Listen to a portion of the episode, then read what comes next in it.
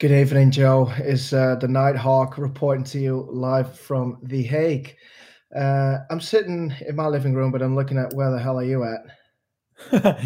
I'm in uh, I'm in an Airbnb, mate, in Derby.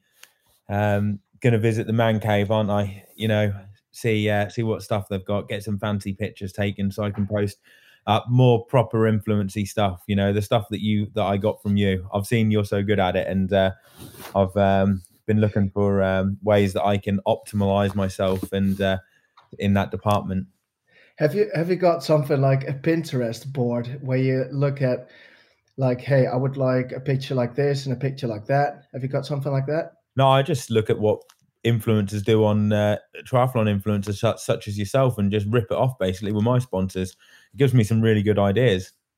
You know, like I saw one from you today about holding the chili balm or whatever it was uh, in front of the camera. You know, classic that, well, it? You know.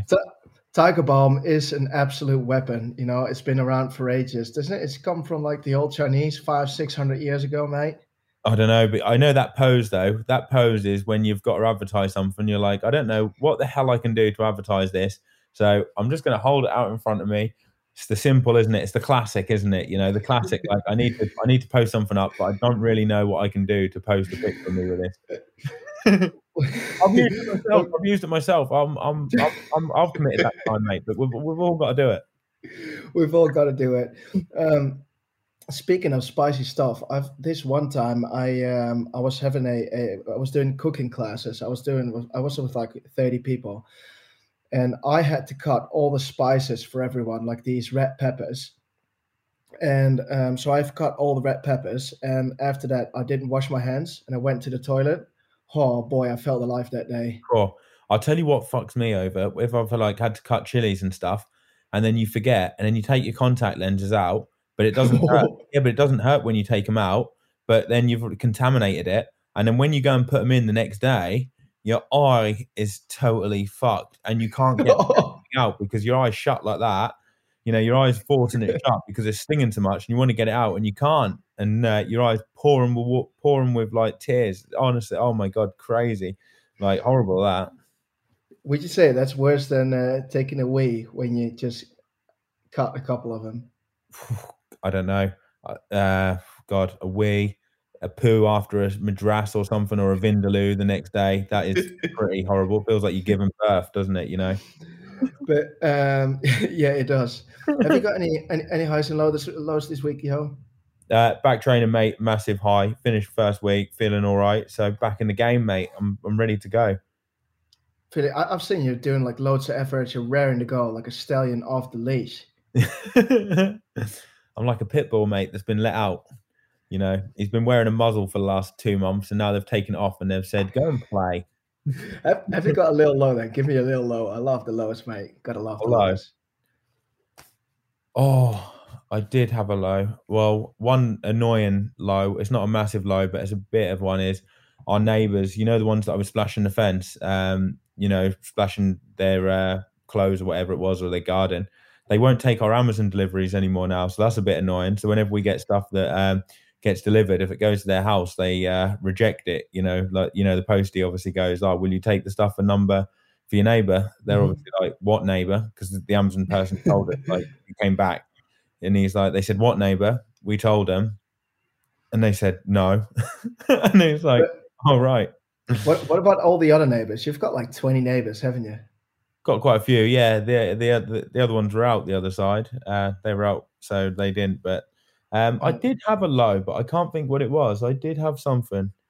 You need to uh, write them down, mate. This is what people live for. They don't care. I know. I was, I was writing them down at one point, and then uh, I forget. You know, I was. It's like what I was like at school, mate. I never used to write the notes down. It would get to revision time, and I wouldn't know what I'd need to revise because I hadn't um, bothered to write anything, any notes. just um, because I, I, I quickly want to want to ask you some questions because we've got quite some uh, uh, new listeners after St George, and I want to do a little triathlon mockery. Hold on, uh, before dictionary. you what were your what was your low anyway? You normally have some good lows. Oh, I'll, I'll, go over to the lows and the highs in a bit, but first All I right. want to do the dictionary because they sometimes they don't get the jokes. I saw this on the YouTube comments saying like, "What the hell is a junkyard dog? What's LT free?" So let's go through the triathlon dictionary real quick, Joe. All right. What what? How would you qualify what a junkyard dog is? So a junkyard dog can be used in a couple of different ways.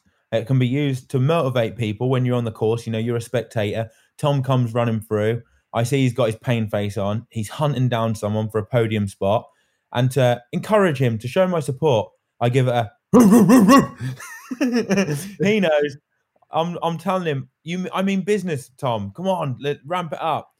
Or as Tom's done before, it can be used as a way to psych it out. I mean, psych people out. I mean, tell us a little bit, uh, very briefly, about your story with Bruno. Or do you want me to? Should I tell the story quickly? Well, And you- they, they, they can listen to the second episode we've done. There's a, a- the whole story about Bruno's there. Bruno is still shivering in his back, Joe. We can't do this So again. Tim. Basically, Tom su- uh, psyched a guy out at Ironman New Zealand 2020. They haven't had a rematch. COVID's got in the way. Uh, Bruno wants one. He's he's sent me abusive messages about Tom, which are which Tom's seen. Obviously, Bruno is his pseudonym. We we don't really want to name him, but he is out for blood. He's from Brazil, you know, um, probably from uh, one of the favelas there or something. Um, and Tom psyched him out, beat him, and got a Kona spot. And unfortunately, Bruno didn't that day, did he? But that was uh, so it can be used to psych your rivals And- out on the course. and, and it was it was due to the junkyard dog. I gave him out on course. it was hundred percent due to the junkyard dog because you were doing it to him that week, and we were absolutely in stitches because we'd never heard it before, had we? This is you know two years ago, like, and it was so funny because you, you're really good at it. Um, it's the only skill I'm probably good at anyway. All right, another what's called what's LT one? LT one, Norwegian training, isn't it? You know, s- sticking to the zones, you know, sub threshold, uh, big volume sessions, like. What what is LT three? Well, it was LT two first, didn't there? Threshold. Yeah, but we're skipping that. We're skipping LT We're two. skipping LT two. LT3 Yeah. Is basically all out. Like we were going up a climb in Spain and I was talking to Tom. I said something like, what did I say? I said something about like, I can't remember what it was, but it sounded, it must have sounded similar to LT3. So Tom thought I was saying LT3. We were going up a, spa- up a climb. Cyclist was trying to drop us. He could probably tell we were triathletes and he thought, I'm not having some triathletes ride up a climb. This is just outside Girona. You know, he looked the part, didn't he? He had his socks pulled up high, didn't he? He had his perfect matching kit, didn't he? Sunglasses on, you know, spinning a high cadence. This like- this shiny oil on his calves. yeah, he did have the shining oil on his calves. That's a proper uh, triathlete. They probably put they no cyclist. Sorry, they put baby oil on, so they look really tan, yeah, don't they? Like that's what they put on. I know. And uh, I said to Tom, like basically when we were going up, I said at one point, like let's just stay with him and like basically try and like one of us has to beat him. I said didn't I, at the start because the guy Mhm. was one of us has got to beat him to the top because he was This was up. us, This he? was up that Els Angels climb. up Els Angels. He was trying to drop us a few times. And at one point, I said something to Tom. Tom thought I said LT3, LT3. So we started like completely like ripping it up, like emptying the tank till the top. emptying the tank till the top. I just wanted to play around with the cyclist a bit, like get a little bit of a gap and then let him claw his way back and just have a real like make it so it seemed like an. Absolutely annihilated the cyclist. Well, LT three is basically all out. is beyond all out, beyond all out. All right, and then we've got the chimp. The chimp is the chimp something new, mate? the chimp, the chimp, the chimp's when you get excited in a race and you don't pace it well. So if, if you see someone blow up, you know, in a race, um, they go out too hard. You know, you might have a friend. Everyone's got a friend who says, say, like they want to go a three-hour marathon. You know, they're going to go out seventy-five minutes for the first half, and they're going to come back in one hour fifty-five. Two, uh, they're going to do three hours ten. They're going to say it was a tough day. Condi- got cramped up. Think I went out a bit. I felt good for the first half, and then I died. They're going to that is the chimp got the better of them. They get excited. they, they get off the bike. They're they're in a bit of a race. Instead of sticking to their guns in Ironman and running, I don't know, 430k pace, they go out 350k pace and they blow up after 10k. Then they say, "Oh, stomach issues again." Nah, chimp, mate. That was the chimp. it was the fucking chimp. That was the Chimp got the better of you.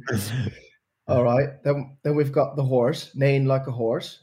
Nay, that is if you do over 744 watts on the bike. If you're with someone, say you'd like sprint past them or you drop them up a climb, if you're hitting over 744 watts, which is one horsepower, you can do a neigh.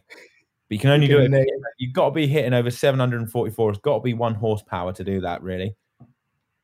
Some people on Zwift would be neighing like horses all day, all night, wouldn't they? Oh my god, they'd be neighing for an hour, wouldn't they? If you did one of them yeah, I, I, they average. I swear, some of them have 700 watts for an hour. Can you imagine? Yeah, all day long. crazy. Well, anyway, Um, I think last one glucose monitor. Glucose monitor. Oh, that is our friend. That was all the rage a little bit back. I mean, me and Tom have both had a glucose monitor at one point. We ate too many carbs. Did we? It's yeah. Can't you remember when Oh, we yeah. fried it? I remember us in. Uh, I think it was in Malaga when they were all the rage. I came out of a couple of glucose monitors. We gave it a go just to see what it was like, and we ate a shitload of carbs because you brought a load of sweets. I think like Haribo and chocolate and stuff, and uh, Yeah. bloody thing broke. It fell off mine. I, I only stayed on my arm for three days, and I don't even think yours lasted until you got to Malaga. It was already misreading, wasn't it? Yeah, yeah. It was like it was smoking. It was, uh, but I was so curious what the snicker level was. So um, yeah, smoked it. I would love to do a competition one day on one of the Triathlon Mockery YouTube videos where you do a training session and you ha- eat a load of sugars and you see how high you can get your glucose reading or something just for a laugh. to see who's got the highest rating. out, But they never go high, do they? I've been out on rides with people and they barely fluctuate, do they? I wonder what it would be like if you ate like, you know, 200 grams of Haribo and a load of Snickers or something. Like, what would it do then? Um, I've no clue. Literally no clue. Anyway, um, was this dictionary? Am I missing any words, Joe, from Triathlon Mockery? I don't think so. I think you've got it. K-hole. K-hole. K-hole, yeah, the, The K-hole. K-hole, mate. that's totally screwed. Like K hole could be you've trained way too hard, um, and you're overtraining. That's the K hole. Or it could be like you've done an Ironman or a hard race and you're totally smashed. You're in the K hole. I haven't been in the K hole for a while. The last time I was in the K hole was when I got that probably that illness. But I haven't I haven't been in the K hole from sport for for a while. I, I, you know I need to do one of them sessions. You know they they make you feel alive, don't they? I've got a um, I've got a question for you, right? All right. So Paul Felder, UFC, former UFC fighter. I watched one of his videos before the LA triathlon. He said he got up to six in the world at UFC. Who would be in the biggest K hole, right? So you're fitter than Paul Felder, aren't you? So if Paul had to stay with you for an hour- for like say a half distance Ironman or something, like he had to go at your pace, and you could Mhm. just make him go like harder than what he's capable of, and he has to force himself to stay with you every time he blows up, you're egging him on, forcing him to carry on at your pace, you know, for a half Ironman or an Ironman. Do you think he'd be in a bigger or less of a K hole than if you had to go three rounds with him in a UFC fight? So Well, you'd go 15 minutes with him in the, in just- If he'd had to do the training with me, like that race for him, then he'd be like physically um, in the K-hole, wouldn't he? Like really, totally really fucked, trained. yeah, he'd be like, really, really trained. Whereas in that cage with him, he just knocked the shit out of me, and I'm. But do you not think you could defend yourself and like stop a couple of punches and just like hopefully just like block it for like you know just waste time? You know, you got the fitness, you could dance around him, couldn't you? A bit, put your hands up, like I cover your know. face so he can't get you. You might take a few shots to the kidney or something, but like, He's the Irish dragon, isn't he? He'll probably pop me out. So who do you reckon would be in the worst K hole?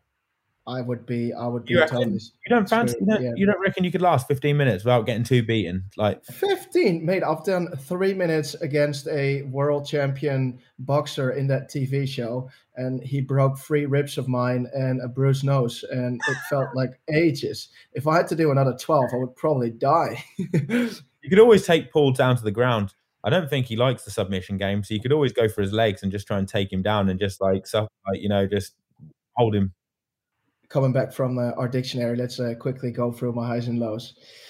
Um, so, massive, massive high, Joe. Uh, literally came back from St. George, did one ride, body felt all right. And I was like, I think I'm ready to go again for training. And literally went back to the pool, was hitting good times. Well, I'm not really fit, but I was hitting all right times. I didn't feel was 112s, and then you realize it yards and thought, oh, I didn't get any heart attacks, but I literally think um, uh, it, it took me about three and a half weeks to recover from COVID because for, before that, it felt like I was getting heart attacks.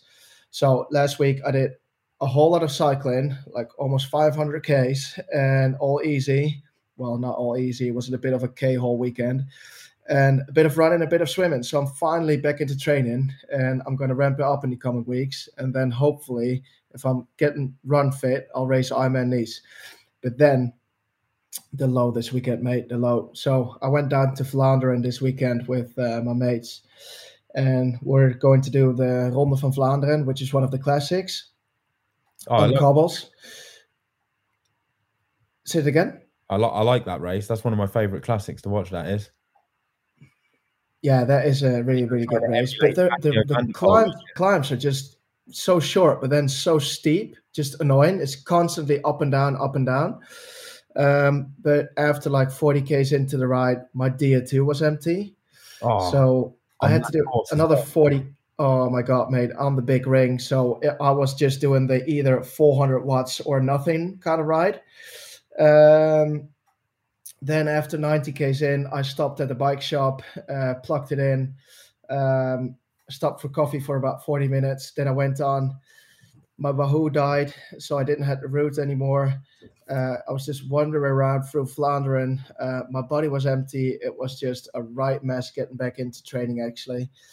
Um, that was a massive low. You go into How long Flandern. was it? Did you do the whole 250 k's, or was it like a smaller route?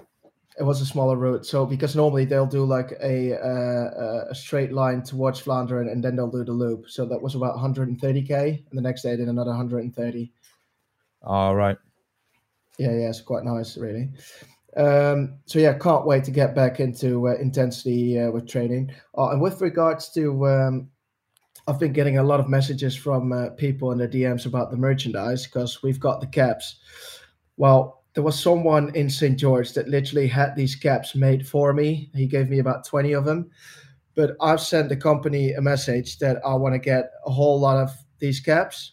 Um, and I'm ordering socks, uh, shirts, and a training tee, something like that. I want to put together a package because if you're living in Australia or the US, we're going to have to deal with shipment cost. And then I think um, it would be better if you've got like a whole bunch of shit from Triathlon Mockery instead of just one cap.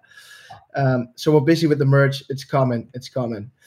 Um, with regards to the Patreons, I've had some messages of people saying I want to do a one-off payment.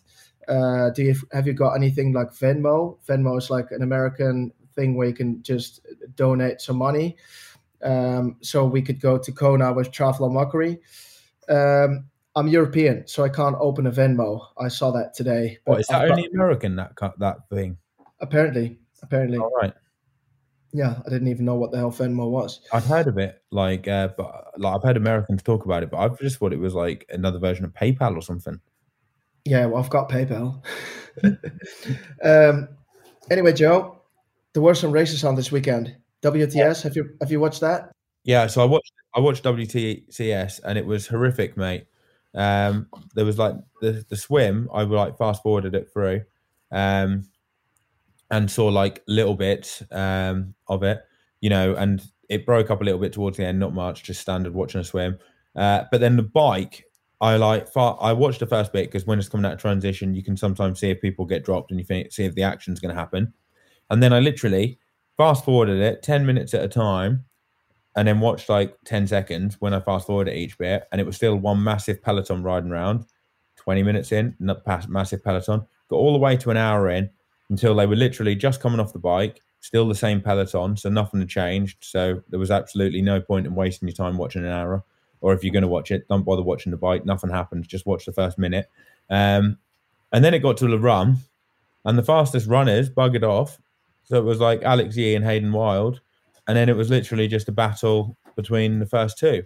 Um, so honestly, it was like pretty horrific watching, to be honest, and it got me thinking that ITU racing isn't that good in a way because it always comes down to a wet 10k, and you can never win the race on a swim or a bike.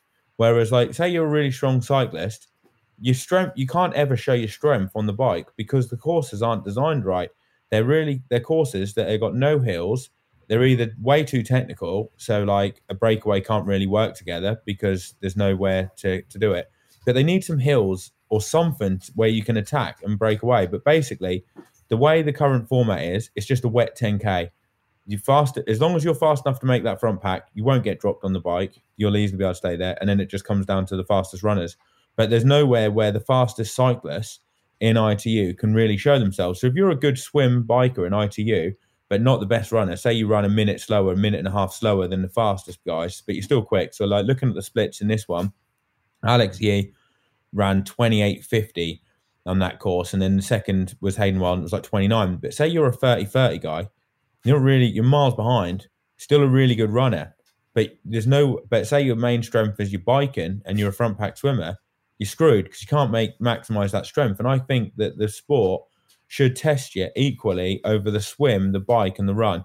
And if you have any weaknesses, you get exposed. But at the moment, you can have a massive weakness as the bike, but if you're a really strong runner, it's not really going to get exposed. And as long as you're there and after the swim, you're all right. Where where would you want to see a WTS race then? Well, they did one before. I remember years ago, and it went up the Kitzbühel uh, horn in uh, Austria. Oh, Kitzbühel. Yeah, yeah, Kitzbühel. Yeah, so they did like a 750 meter swim. Then they rode up the mountain. Then they had like a trail run at the top of the mountain. Did it as a one off. Wasn't even a proper distance, and it was awesome.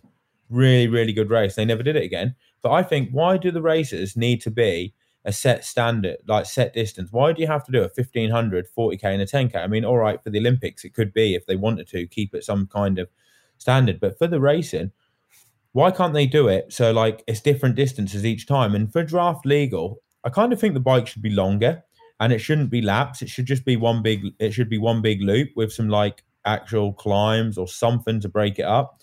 Uh, but because it's draft legal, I remember when I used to do road racing. If you ever did a 40k crit or a 40k road race, it would always end in a sprint finish because it was never long enough to break away. You know, and especially in ITU, if you break away over 40k, you could smash yourself with two other guys you might get yourself 40 seconds or a minute, but then you're going to be so screwed you get to the run, you're going to lose that minute in the first 5K. So at the end of the day, it's pointless. So I think really the bike needs to be 80K if it's draft legal.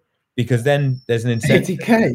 Yeah, but if it's draft legal, you, draft legal. Do, you, do, you mean the PTO? Do you mean the PTO races? Or no, but like if it's draft legal, you need to have it that length so people can actually get in a breakaway attack people when they're a bit more tired on the bike mm-hmm. and get a gap that is actually substantial that they could win. You know, because if you're break in a breakaway yeah. for say 50k or 40k and you get two minutes, you but you've been smashing it for 40k with just two other people, you're going to be pretty knackered when you get off the bike if someone else has sat in and just and done nothing.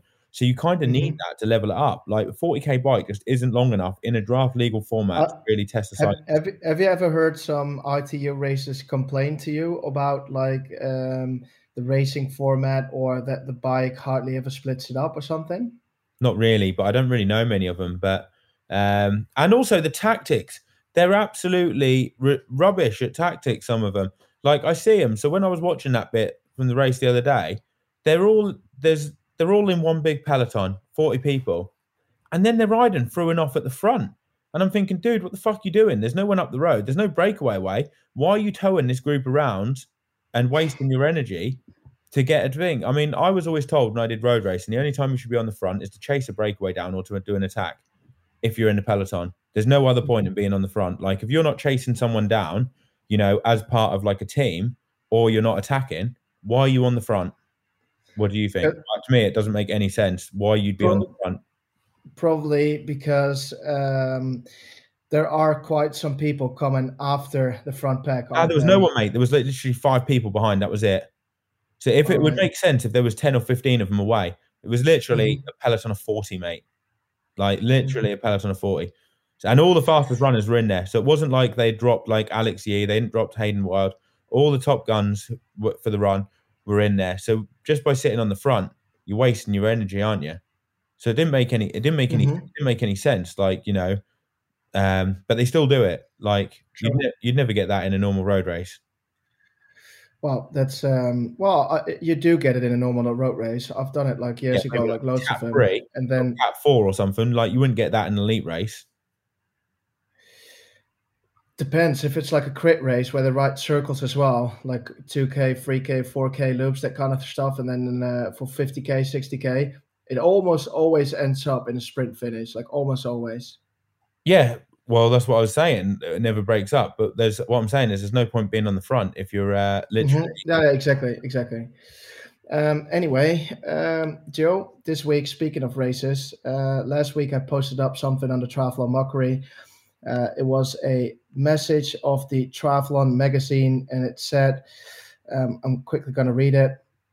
So this was a whole article, but it's just a specific paragraph that I quote. It said, in the pro men's field, so this is about St. George, almost 30% did not finish the race, with 27 finishes from the 38 starters. In the pro women's field, however, there was a 100% completion rate with all 22 athletes who started the race making it to the finish line.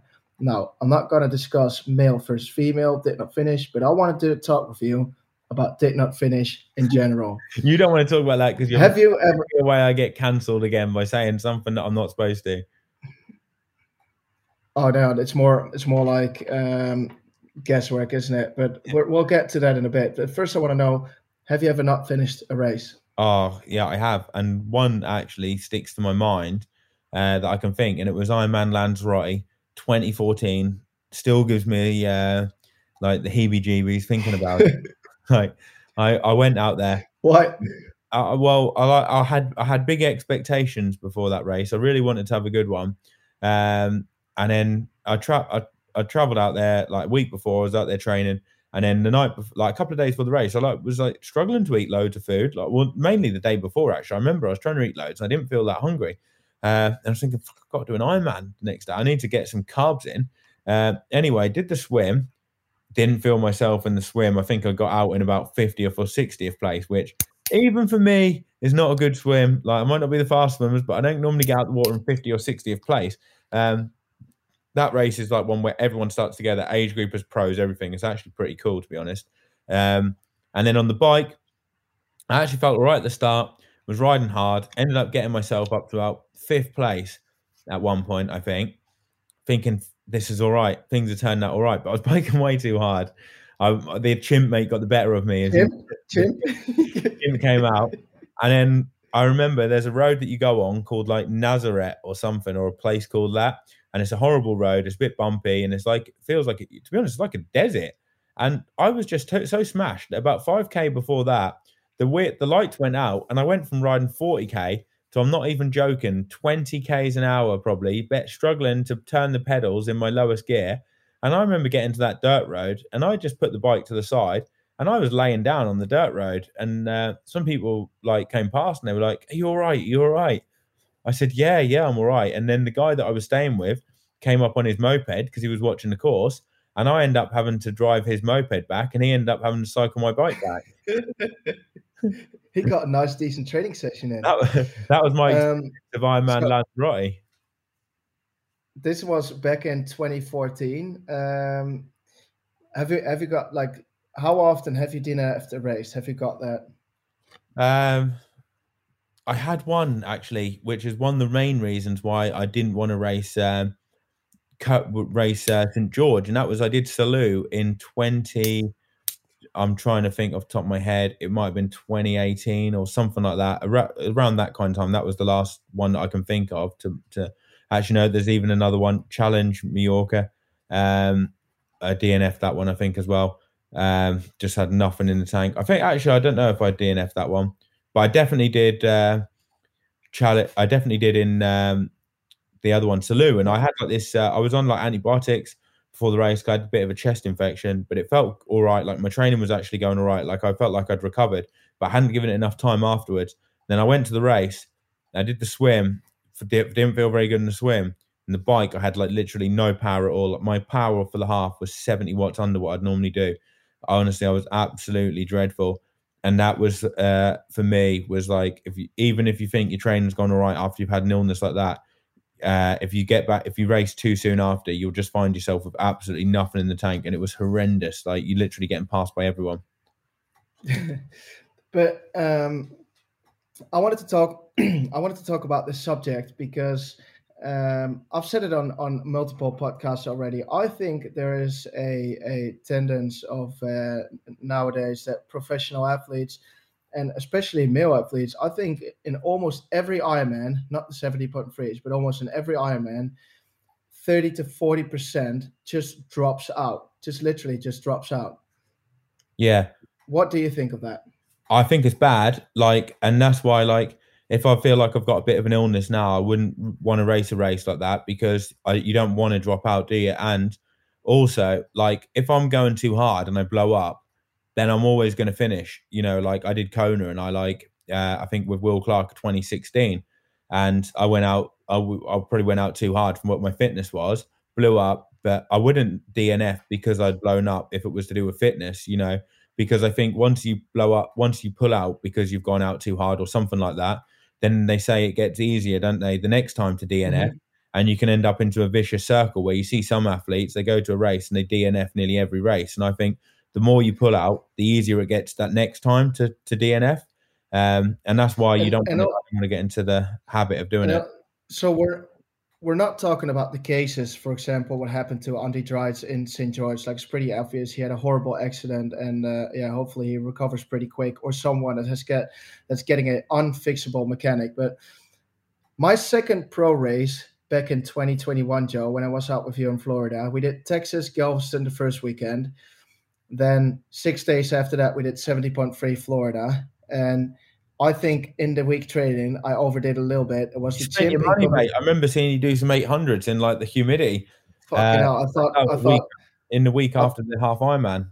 in the week, I was like two days after that half. I was Yeah, thinking, I mean, like, like in, uh, I was in- thinking like it was absolutely boiling there in Florida, like humidity, everything. And I was running K splits like Eliud Kipchoge who? Kipchoge who? mate. That's the that's the Ryan Bolton training plan. That's why he makes men out of Sam Long and people like that. You know, you got to get with the But- plan. but anyway, I remember I did the race. I felt absolutely horrible during the swim already. Then something went wrong with the kayak. All of a sudden, I was in the lead during the swim. And then I remember to- going past you like three quarters of the way through the swim because you had the red swim skin on, I think, didn't you? So I knew yeah, when I saw it, I thought, what? Where the hell did he come from? And I thought, and then back, mate, right, I knew because the lit front the kayak took the front pack the wrong way, and we all like uh, somehow I actually managed to get in it. We all end up having to do a U turn like halfway during this during the swim. Um, but Any, anyway, I had to the do memo of the U turn, did you? So we end up like Oh. bumping into you. You must have thought, well, this is all right. no, because I had to do the U-turn all the way at the end. But anyway, um, came out of the swim almost dead last. Well, that wasn't new to me. But then on the bike, I was pushing 30 watts under my Ironman pace, and then I was getting a flat. I was like, I'm not having any of this. I'm just quitting. I'm over. I'm like not fit at all. But then the feeling afterwards of pulling out of that race felt even worse. Like the day after, the weeks after, I was thinking like, mate, you've traveled all the way, you spend all the expenses. Why not just make it a training day? And I know it sounds a bit crazy. And obviously, if you're sick or anything like that, you should not finish the race. But nowadays, so many people in two days before the race, day before the race, you can see like interviews where they're saying, "Yeah, I'm feeling really good, like the best I've ever felt in the training," and blah blah. And then on race day, just simply like pull out third time of the season and saying like, "Was not my day. I just felt a bit sick and all that." I just think it's weak. It's weak, and it's unrespectful to the uh, sponsors. is unrespectful to yourself because you've been putting the training in. You've been spending all that money, like literally all that money. I can name an athlete that's DNF like five races a season. He's spending Who's like tw- Where's I'm not from? to I'm not going to name any names, mate, but he's spending let's say like 20,000 euros a year to not finish races and travel Probably amazing places. and I'll finish the races for him. Exactly. I just I just don't get it. I just don't get it. I um I that race in Florida, I had an absolute dreadful run that day. I remember being like in a whole world of shit. I had a good bike and I got off the bike and I had nothing in me for somehow. And I was running around that run at like four minute ten K pace. I couldn't believe it. Like and and you I- didn't that. you didn't you didn't you even you didn't even do that Kipchoge session with me. No, I didn't. I didn't even do the Kipchoge session. I had nothing in the tank. I remember thinking like this is the most horrific experience I've had in a half distance race. But sometimes, sometimes, uh, and this is honest, uh, this is true, Joe. Sometimes I'm thinking about the race you once did. I think it was Ironman UK, where they disqualified you on the bike. You had two punctures. Wales. That was Ironman Wales. Ironman Wales. So you had two punctures. Uh, you were in the lead. Then you had two punctures. Um, then they disqualified you, and you still finished the whole race. Ran a 240, and you weren't even in the results. And- that was in uh, yeah, that was in that was when I was coming back from my illness. So what happened was I, like I don't. ended- yeah, I ended up getting into the lead, and then just after I got into lead, because like like the motorbike was like way too close, and I couldn't see where the fuck I was going. So I like hit a pothole, punctured, and I'm like, fuck's sake! Like I was literally feeling absolutely incredible. Like probably one of the best I've ever felt on the bike. Like my power Of was course, you felt incredible. Of course, you felt incredible. You were behind that motorbike.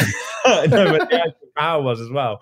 You know what? When I actually caught that motorbike up and he was going, honestly, I remember going down one of the lanes.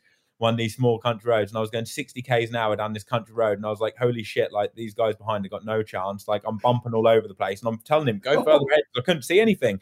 I couldn't see anything, mate. Like I literally, it was one of them kind of roads in England where you've got the middle bits all like grass, like uh, you know, so you've only got like cyclists can ride on the left or you can ride on the right. You can't ride in the middle. It was literally the le- the the road was as wide as one car, and you got age groupers on the left hand side. So I'm having to ride down the right. Right, I've got a motorbike. I'm going 55, 60 k's an hour on a slight gradual down, like you know, maybe like a one percent descent. Normally, if you didn't have him there, you'd probably go 45 to 50. I was going 55 to 60 k's an hour. It was fucking crazy. I said, come on, further, go further ahead. Hit this pot and went poof, and you knew straight away, oh shit, like I punched it.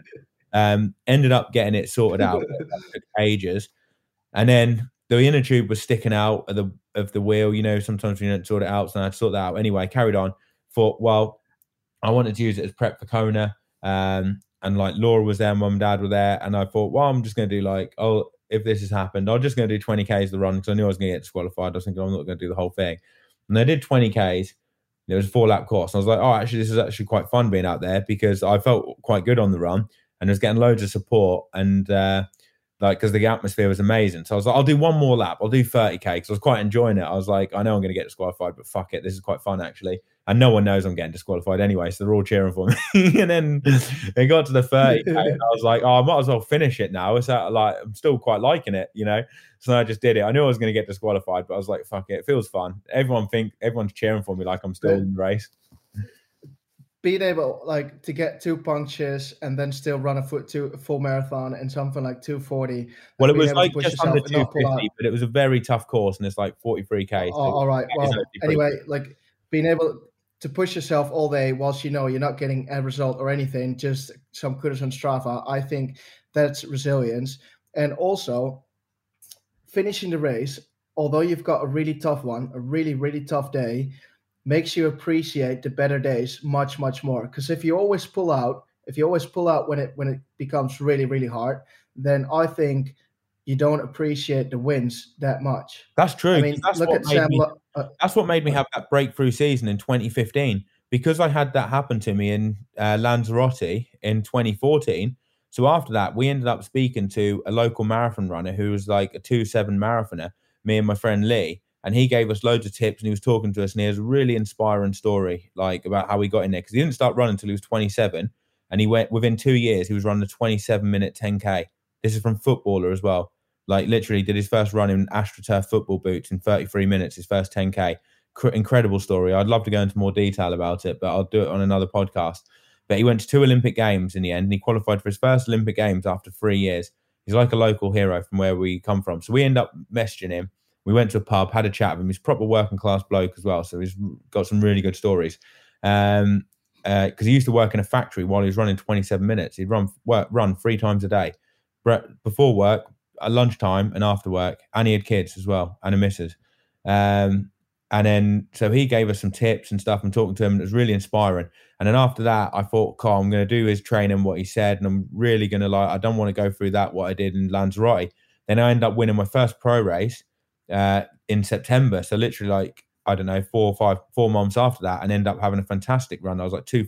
It would have been 240 something, a very low 240, but the run was short. But like if it hadn't been short, it would have been 240 something. Um, and then the next year in 2015, I got second at North American Championships, third at the ITU World Long Distance Worlds, and like some other stuff. But I don't think that that would have happened if I didn't go through the hardship of what happened in Lanzarote. You know, because it was so bad. I was so disappointed after that. Like um, was in tears uh, at one at some point, you know, like afterwards, you know, after the race when you're thinking back, you're so disappointed, aren't you? Like, oh, you know, you kind of doubt mm-hmm. yourself, and you? you think, have I got, have I got, am I cut out for this? Um, but then after meeting him and taking it further, and uh, that that really that really inspired me to not go through that again and to you know to to get better results. But I don't think I would have had them if that if um, if that hadn't happened. And like you say, when you have your bad races, I think, and you dig in and you do finish, and it was a bad race, it really does motivate you to push through. And when you're on a good day, you can always push yourself really hard because you're feeling good, aren't you? When you're on a bad day, that's where it really, that's where you really have to have exactly. That's where you build the resilience. And I think a perfect example is also, for example, uh, Sam Long. He's got many highs, but also some lows. You know, he's uh, racing, for example, 70.3 worlds, coming in second, then Ch- Chattanooga, um, where he had a really, really, really tough race. Well, in the end, um, for, because he did so much races, he obviously uh, uh, couldn't do anything. But then later on in the season, like this year, boom, he went to 70 to point threes back to back, feeling like all right for worlds. And then now he didn't really have the best worlds. Well, I, I don't think the race he'd hoped for, but then he finishes it and then uh, he'll probably bounce back again. You know what I mean? And then you yeah. appreciate the wins so much more. Uh, whereas if you just pull out, it's just you. There is no, in the end, there is no photo album of did not finish stories. And there is a photo album of you finishing the race um, and you've been through the shite. You're like a war torn hero, aren't you, if you finish? Exactly, exactly. That reminds me of that Brad Pitt haircut that you keep trying to get from some film or something, like where he's looking like he's got dirt all on his face and everything. Brad Pitt. So the moral of the story is unless you're sick or unfixable mechanical or a crash, you should finish the race. By the way, I've I've got a sauna battle as well here, and uh, this one he's he's asking a question in the sauna battle. I'll read it to you, and I want to get your thoughts on what he says because he got called out in the battle. He got called out at the end. That's uh, a little bit of what happened. But this is actually a pro athlete who sent this in.